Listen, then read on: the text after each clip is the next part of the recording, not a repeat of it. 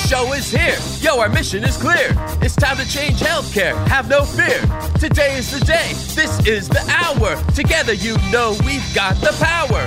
Drop the silos. We're all the same team. Experience, business, tech, and marketing.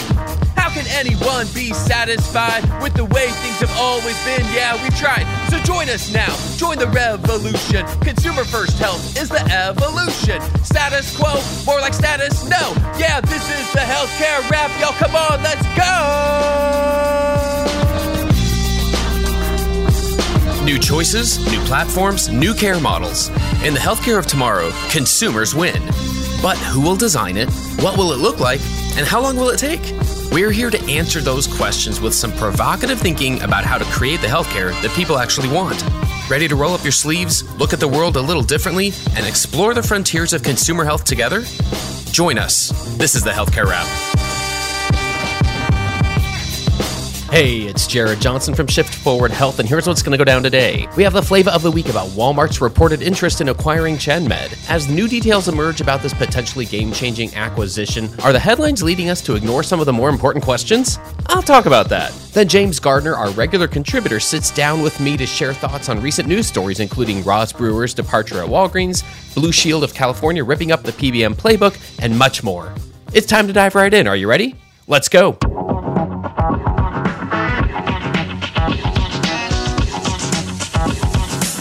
Flavor of the week. Are headlines about disruptors causing us to ignore some of the more important questions? Bloomberg reports that Walmart is exploring purchasing a majority stake in ChenMed, the family-owned operator of primary care clinics for seniors. As of September eighth, a deal could still be weeks away, terms aren't finalized, and talks could still fall apart. And it's also possible a different potential buyer could emerge. I've read a lot of hot takes and informed views about this story. The most common questions being asked are, can it work and will it last? But as usual, the question that I don't see anyone else asking in a meaningful way is, can this make healthcare easier for everyday people? Does this have the potential to provide access to consumer-first care for a greater portion of society? There's speculation about potential brand mismatches. Walmart's current healthcare play could be described as more accessible care for the uninsured and underinsured with full price transparency, while ChenMed's family-owned, value-based, transformative care has a seemingly airtight reputation for doing whatever it takes to keep seniors healthy. There are posts questioning why Walmart would want to take on risk and whether they just looked around at all the other acquisition-led growth strategies from their retail counterparts and realized that maybe this is one of their last chances to get in on the game. These do seem to be quasi-legitimate questions, but I want to offer a balanced view and provide some optimism. There are plenty of reasons why this could be a bad idea and fail. There are macroeconomic forces at work, such as CMS's proposed rule for reduced physician fees in twenty twenty-four that are causing everyone to scramble. But that doesn't mean that a potential partnership here can't or won't work. From my limited understanding based on interviews with senior leaders from both organizations, I'm bullish that there's a potential roadmap here that provides shareholder value and greater access to consumer-first care. And whether it's these guys, or Amazon and One Medical, or C V S and Oak Street, or Walgreens and Village M D, or United and Optum, or someone else who has yet to put their money where their brand is, it's clear that non-traditional players are pursuing success in different avenues than traditional provider organizations. And when someone finally cracks that code, we might wonder why we weren't more focused on consumers' needs all along. Let's keep a balanced view of every reported new deal so that we can keep consumers at the center of innovation. That's another way that we'll build the healthcare of tomorrow. And that's the Flavor of the Week.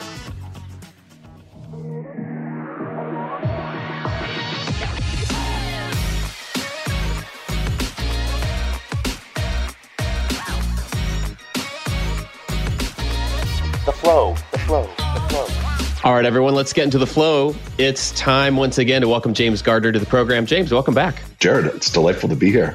I've missed chatting with you. Yeah, it's been a little too long, but what have you been up to? Oh, just coming off an incredible summer. Some folks may have seen some pictures I shared of a canoeing trip up in Alaska.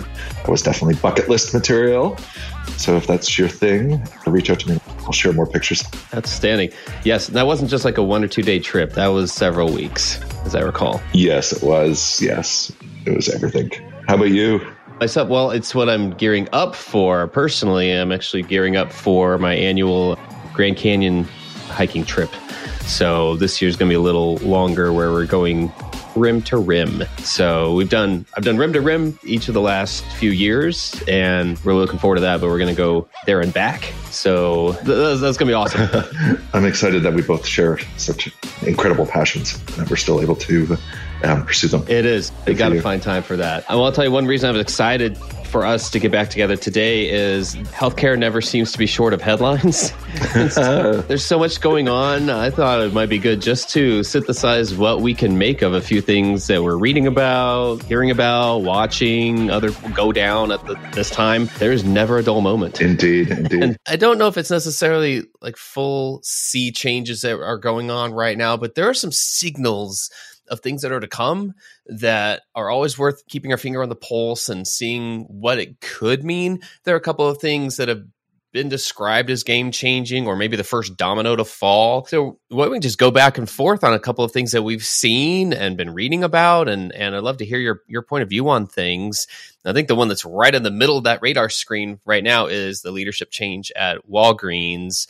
So as many of our listeners know, Roz Brewer, who's been the C E O a little less than three years, is stepping down. And so Walgreens' healthcare playbook or strategy, if you will, can certainly be construed as possibly being up in the air there. What have you heard? What have you read? What do you think about that? Well, first of all, let's give a shout out to Roz. Um, she's an inspirational leader and comes uh, came to Walgreens with an amazing pedigree, longtime C E O at Sam's Club, which is part of the Walmart empire, but more recently was the chief operating officer at Starbucks. So obviously a highly credentialed and respected leader. So we wish her the best, whatever, wherever her path takes her. But yeah, her departure was unexpected, um, although perhaps somewhat expected in hindsight. Most obviously, uh, the Walgreens stock has performed abysmally.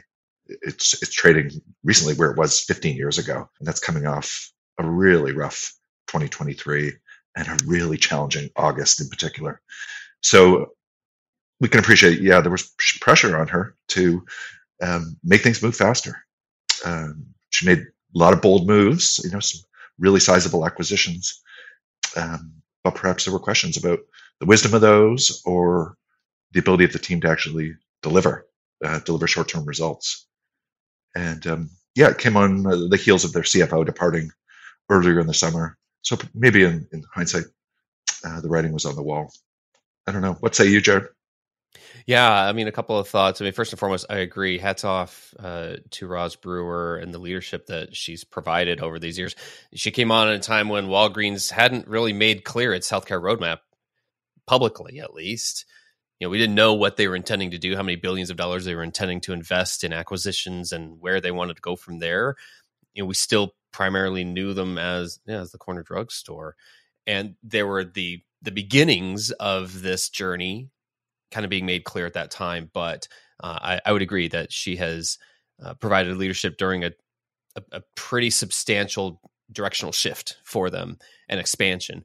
And we definitely don't consider that easy at, in any sense of the word at any point. One of the interesting things that came to mind to me was a, a couple of comments that I read from analysts. One was by a reporter in the New York Times that said analysts were growing weary, kind of to your point of the lack of, of healthcare leadership. Or maybe that can be construed in so many ways.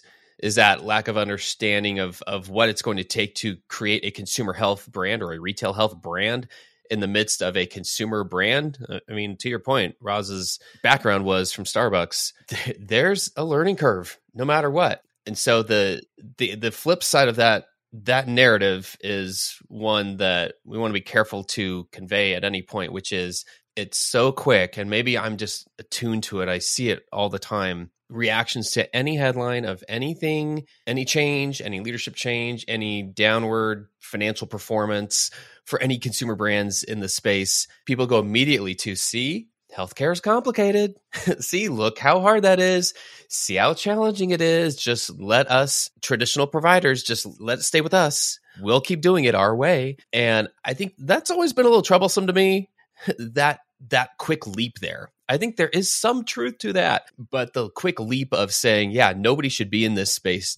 You know, I can't believe they even tried. Let's just let healthcare be provided in the same way it's always been. There's always, you know, a, a glimmer of of hope in my mind of, I do feel like there's some place where everyone can coexist here, But it is not easy. And I think when we see the same things happen at Amazon or Walmart or wherever else, we see those same things. So that's where my mind goes uh, as part of this story. And again, not knowing any, not even close to any inside information. I don't know what was behind this change other than, to your point, some some very disappointing stock performance, financial performance for the company. So uh, in the meantime, they've uh, named an interim uh, C E O, uh, a fellow board member. Um, And as I understand it, there's an executive search underway um, to find a replacement. And we'll be watching the, the profile of that new hire. But to, to your point, I think we could expect to see someone with a more traditional healthcare background, or a, someone who has a background at the intersection of retail and healthcare, which is a challenging uh, unicorn to find. Well, that's a really small pool. It is. Yeah, it is. Um, so we'll, we'll be watching that situation closely. There are a couple of other leadership moves that have either been announced or taken effect. And I do think these are kind of in different buckets. There are different circumstances with each of these, but the C E O of, of One Medical, uh, Amir Dan Rubin, is leaving at the end of the year. He's been there six years. Uh, doesn't appear, you know, we're not reading anything that that's linked to any financial performance or anything like that, that, that it was unexpected necessarily. He's been there a while. He oversaw this transition to the to the Amazon umbrella here. Um, are you seeing anything, reading anything, or what, what do you think about that move? No, again, we don't have any uh, insider information, but it would seem to me that when there are acquisitions, oftentimes the leadership stays on during the transition contractually as, as part of the uh, uh, acquisition arrangements, but they're free to move on after, in this case, just about a year. Um, so that's an important milestone that um, contractually he probably had obligations, but maybe he wants to start another company or go into, you know, something smaller than the Amazon juggernaut. I did notice that the C O O of One Medical is stepping into the leadership role. So that suggests uh, that Amazon's staying the course. They're not dramatically doing the three sixty and um, you know, revisiting strategic decisions and whatnot. That was just a, a footnote I noticed uh, in parsing the uh, the news that I that was reading. Yeah, interesting. And then the, the third one, so these all either took place or were announced August thirty-first or September first. So all within a day of each other. But Daniel Fink, that was the president of Aetna, that was announced actually back in April, but he was stepping down for health reasons. And so Brian Kane is the incoming new president of Aetna. He had been the C F O previously, so he oversaw their primary care business there. So yeah, not a big step there. And, and again, for what appears to be a an unrelated reason compared to the other two, but it still goes to show, you know, it just brings up this fact to me of, I think I mentioned it last week in the Flavor of the Week uh, or recently, of just, I want to acknowledge the challenge that exists for any incoming leader, for any of these, these organizations, because the reality is that, and I think this is where people's minds go to right off the bat, is that the vision of retail health doesn't necessarily align with shareholders' quarterly expectations. And that's just part of the reality. So you bring in an incoming leader in any capacity for whatever circumstance, and that's the reality they face. They still just have twenty-four hours in a day, right? Like, it's not like, regardless of how magical anyone thinks they can be, there's still only so much they can do. And they're limited by not only the restraints and constraints of the industry, but also the financial performance of their organizations. It's just the, the an additional layer of complexity to what's possible. I think most people out there are rooting for more options for healthcare. I, I'd like to believe of that. Of course. You know, it, it's it's just that thought of, well, where does it come from, and why should they get to do it? Why shouldn't somebody else do it instead? So yeah, it's just that confluence of, of factors when I see announcements like this. Your point is well taken. This is not a time for anyone to be smug, um, because we all live in glass houses, and throwing stones uh, accomplishes nothing. And you're you're you're right on that. There's an unbelievable number of moving parts and complexities that make these jobs some of the, the toughest in the world, never mind the industry. For sure. All right, uh, James, what let, let's go to what you're thinking, what you're seeing. What are you seeing out there lately? Well, I've been following uh, some breaking news in the world of um, generative A I, or generative uh, artificial intelligence. Known to most of us as ChatGPT, but there's obviously other examples. And I, I've been following um, developments amongst some of the major publishers uh, in the online world. We're talking the New York Times, Disney, Reuters, and whatnot. And they've, they're reacting to growing uh, anxiety, but the use of their content, uh, which obviously has immense value, uh, was created at immense cost, uh, given its quality and the fact that they're investing in really high-quality journalism. And they've made moves to block ChatGPT's web crawlers, which effectively shuts the learning model uh, out of using that uh, for training purposes. And they're asserting that um, you know, they know that some of their content has already been consumed and is in the learning model, and in their minds, that violates copyright So that's an interesting collision between two giants in the world. But I ask people in the healthcare world, what does this mean for us? Obviously, we're not publishing giants, but many of us actually do create a substantial amount of original high-quality journalism uh, or research. We know that it's being uh, incorporated to training models. And it begs the question, how do we how do we feel about that? Uh, is it something that's actually um, a problem, or is it something that actually is aligned with the academic mission of disseminating knowledge? So that's a, a bit of breaking news, and I would encourage everyone to give that thought. How do you feel about your content uh, being consumed and being incorporated into training models? Does that concern you, or actually does it excite you? And I think there's a case to be made on both sides of that argument. Yeah, isn't this kind of an extension of the entire debate of publishing healthcare-related content from established medical institutions way back in the, you know, the early days of social media and S E O and organic content, and that being a keystone of marketing strategy, which it's still a big piece of a marketing strategy, but it is not as much of a keystone as it as it used to be. It's not one of those those key parts of a strategy, simply because there are only so many other channels we have to figure out and, and, and have as part of your strategy. I think the, um, the crux of the concern here, and what makes it different, I think, from traditional search optimization is um, traditionally search results uh, lead to a click-through uh, and a visitor to your site where you can theoretically monetize that interaction, convert them to a, a customer, or maybe extract a donation or whatnot. With A I training models, they're consuming your knowledge, uh, but then they're transforming and synthesizing it, and the visitor never ends up on your site.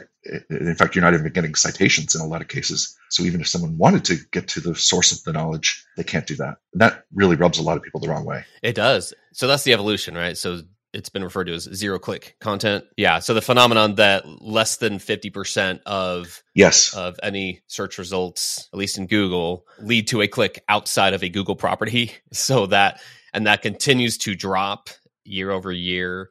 Yes. So that's that's one of the realities there. You know, from a marketing standpoint, I remember that being just su- such a revelation, I guess, when I'd see someone like Cleveland Clinic and what they've been able to build, which is not only lauded by other healthcare institutions, but by the content marketing world at large. Everyone recognizes the value of what they're doing and acknowledges how much of a leader they are in the space. So the volume of content they've created, the volume of traffic they've been able to generate to that content, the business value they've been able to derived from it, is, I don't know of anyone who does it bigger or better. So yeah, they're going to be at the at the forefront of that discussion. What do you what do you think? You know, you're, if you're like a marketing leader at a hospital or health system, what are you thinking are the possibilities of, of it affecting something you're doing? Well, I, I sense that um, many organizations are going to find themselves between a rock and a hard place.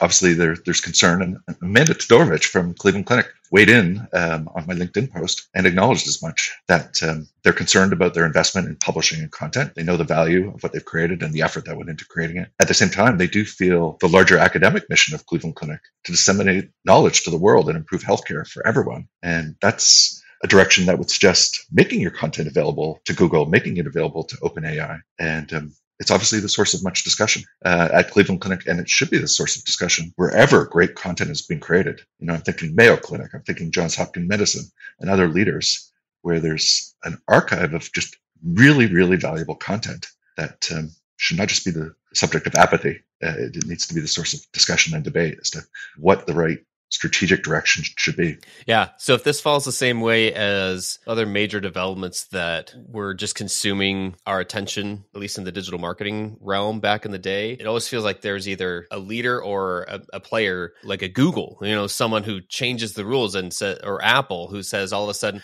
okay, I know you're all worrying about this and this. Here's how you have to do it. These are the rules you have to play by. Like, we're just going to set that for you. And everyone gets to play by those rules. Mm. At some point, somebody, it seems like, might have to lead a general direction. Right now, I just hear a lot of questions and not a you know a lot of not a lot of answers. Rightfully so. This is breaking news. To your point, this is something that it's not like somebody seems to have figured out right away, or at least not what I'm seeing. That a lot of institutions are just starting to ask the questions and recognize the potential impact on uh, their ability to derive any value from content yeah. that they're creating. Like, to your point of what, what Amanda shared on your post. I'll just add, and then we can move on. There's also the reality that if you don't um, share your content with OpenAI, um, that important factual information um, that you actually want in the public sphere won't be picked up. And I'm thinking like clinician profiles um, or locations.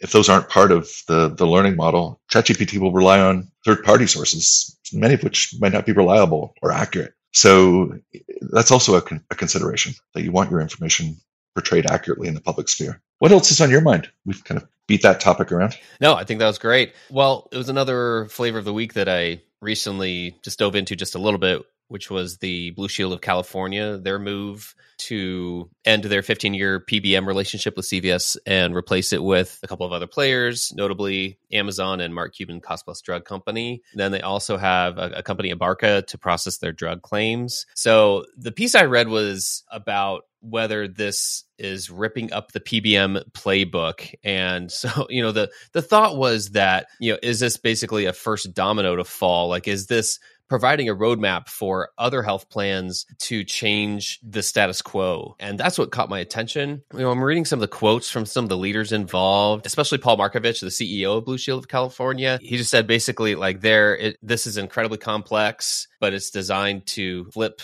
everything on its head, the current pharmacy supply chain. He calls it a forest of opacity and profit. Yes. I thought that that was interesting because those are still existing relationships. And the point that C V S is still going to be used, well, C V S Caremark is still going to be used by these guys for specialty drugs. So especially for patients with complex conditions, but the online pharmacies will provide services for everything else. So Amazon and Mark Cuban Cost Plus Drug Company. I guess where it Where it drew my attention the most was, first and foremost, that disruptive thinking, the innovative thinking of, yeah, I know everyone's done it this way. We've done it this way for the last fifteen years just with C V S, but yes. Is there another way to do it? They were motivated, at least outwardly, by cost savings. So this plan is expected to save the company five hundred million dollars a year when it's fully operational. That's not till twenty twenty-five, but that's about ten to fifteen percent of their total costs for prescriptions. So that's always been part of like the yin and yang of providers versus health plans, right? There are some natural incentives for a health plan to find cost savings and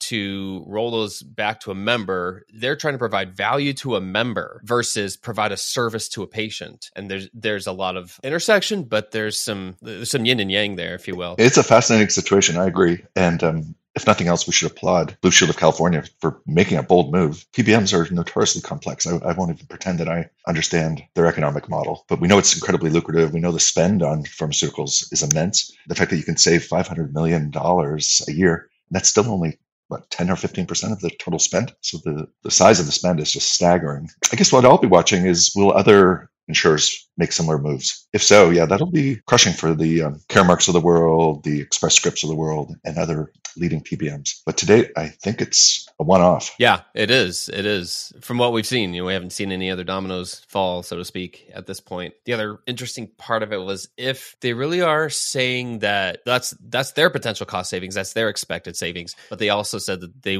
will be rolling back some of the, those cost savings to their members as well. And I'm like, okay, that's on public record.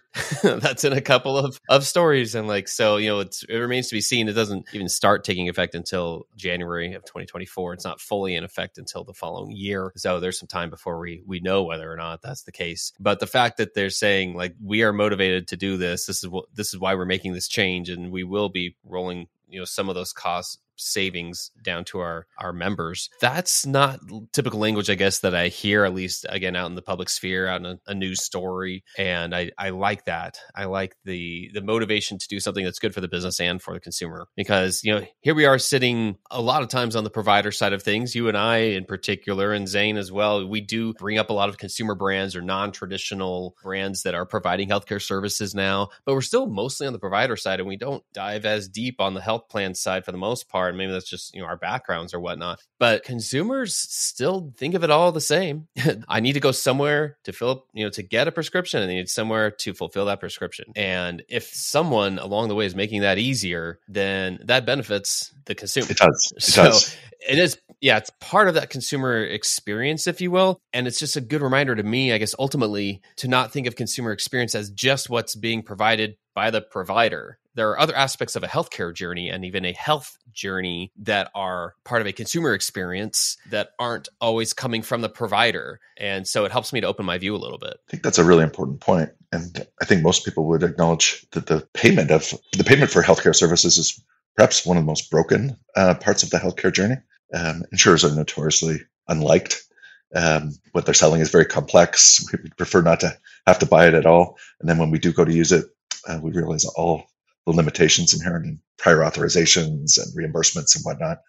Um, so to the extent we're focused, you and I and Zane, on the holistic consumer experience, we probably should be paying more attention to the payer side of the equation. Yeah, I agree. I think there's a lot we can learn there, not just because they are naturally aligned in, in some ways to add either preventive measures, you know, preventive healthcare, uh, food as medicine, you know, a lot of things that when you're looking at a whole health view of of things, how do we improve the healthcare of, you know, the people in this country? How do we reduce costs?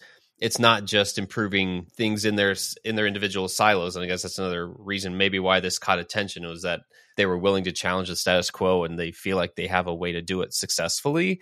And that's bringing up a mindset that we we still just don't see that often. We see a lot of big claims of of revolutionizing healthcare. And then we, you know, we see those kind of crash and burn a lot of times uh, at all at all sizes and shapes. So yeah, I, I agree. I think it's a great reminder there. I'd ask our listeners if um, if y'all are connected in the world of, of payers and you know disruptors and people that are focused on the, the patient experience and the patient journey the way we are, um, let us know.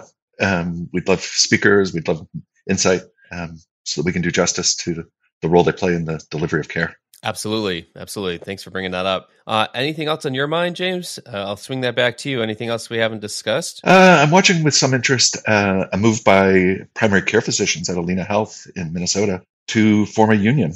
Uh, did you see that in the news, Jared? I did. I did. And what, what's your take? It's obviously unprecedented, I would think, um, for professionals, um, among them uh, physicians, of course, but also I believe uh, P As and N Ps are, are joining this move. As I understand it, driven by a sense of disrespect, perhaps, lack of uh, fair compensation, poor hours, just a, a general unease with the, with the work environment. And um, I don't understand yet if, if the union has been formed or if they're just taking it to a vote. But that could be uh, something that spreads to other systems because there certainly is a lot of anxiety and, and uh, unhappiness around compensation and around staff shortages uh, and all the things that go into a happy work environment. Did you have a take, Jared? Well, I think just at a surface level, again, no insider information. I, I just read a story or two about it too. And, you know, the very first thing that came to mind was just the thought of, okay, if if doctors and other healthcare providers feel the need to unionize, like some something's not right. The traditional, you know, historically, at least yeah. over hundreds of years, right? The Industrial Revolution, right? Unionizing was primarily for Uh, a certain class of workers who felt disrespected for, for it sounds like a lot of the same reasons. They knew they uh, they deserved better compensation. Uh, they deserved better conditions. They felt disrespected. This is the way for them to to change those things. So now you're sitting at people who are in many cases near the top of that e- economic food chain who are feeling that way. Mm-hmm. Like there's this is just at a macro level. How many years now have we heard? Yeah, yeah, doctors and nurses and, and P As. You know, providers are feeling burnt out, but now someone's doing something about it. And they're not just saying, you need, you need to hire more doctors. You know, I can't work one hundred hours a week, one hundred plus hours a week. Uh, you're killing us. Someone's doing something about it. And you're right. I don't know if there's, I don't know what stage it is now, if, if something has been formed, if it's just gone to a vote, but the thought of just, here's where healthcare is right now. I think that's where my mind goes.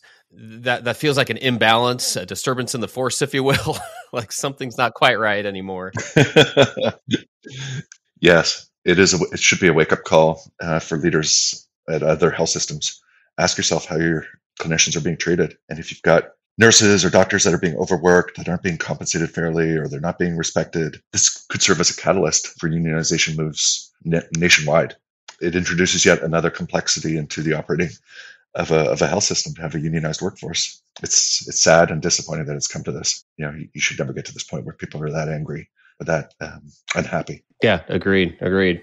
Well, that's great. I think we covered a lot today. I think there's, as always, like we said, things are always moving. Uh, there's going to be a continual evolution of a lot of the topics we discussed now today. But I want to thank you, as usual, for joining me and sharing your perspective on these things. Oh, thanks for having me, Jared. I always enjoy these conversations. And you're so right. There's never a dull week in the, the healthcare world.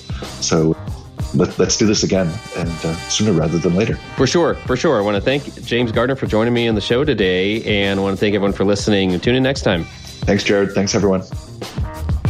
Thanks for tuning in. If you like what you heard, please spread the word. Tell your colleagues to tune in for all the awesomeness, then leave a review on Apple, Spotify, or wherever you listen. This show is produced by Shift Forward Health, the channel for changemakers. Subscribe to Shift Forward Health on your favorite podcast app, and you'll be subscribed to our entire library of shows. See our full lineup at shift forward health dot com. One subscription, all the podcasts you need, and it's all for free. And remember, we might have a lot of work to do in healthcare, but we'll get there faster together. Thanks again.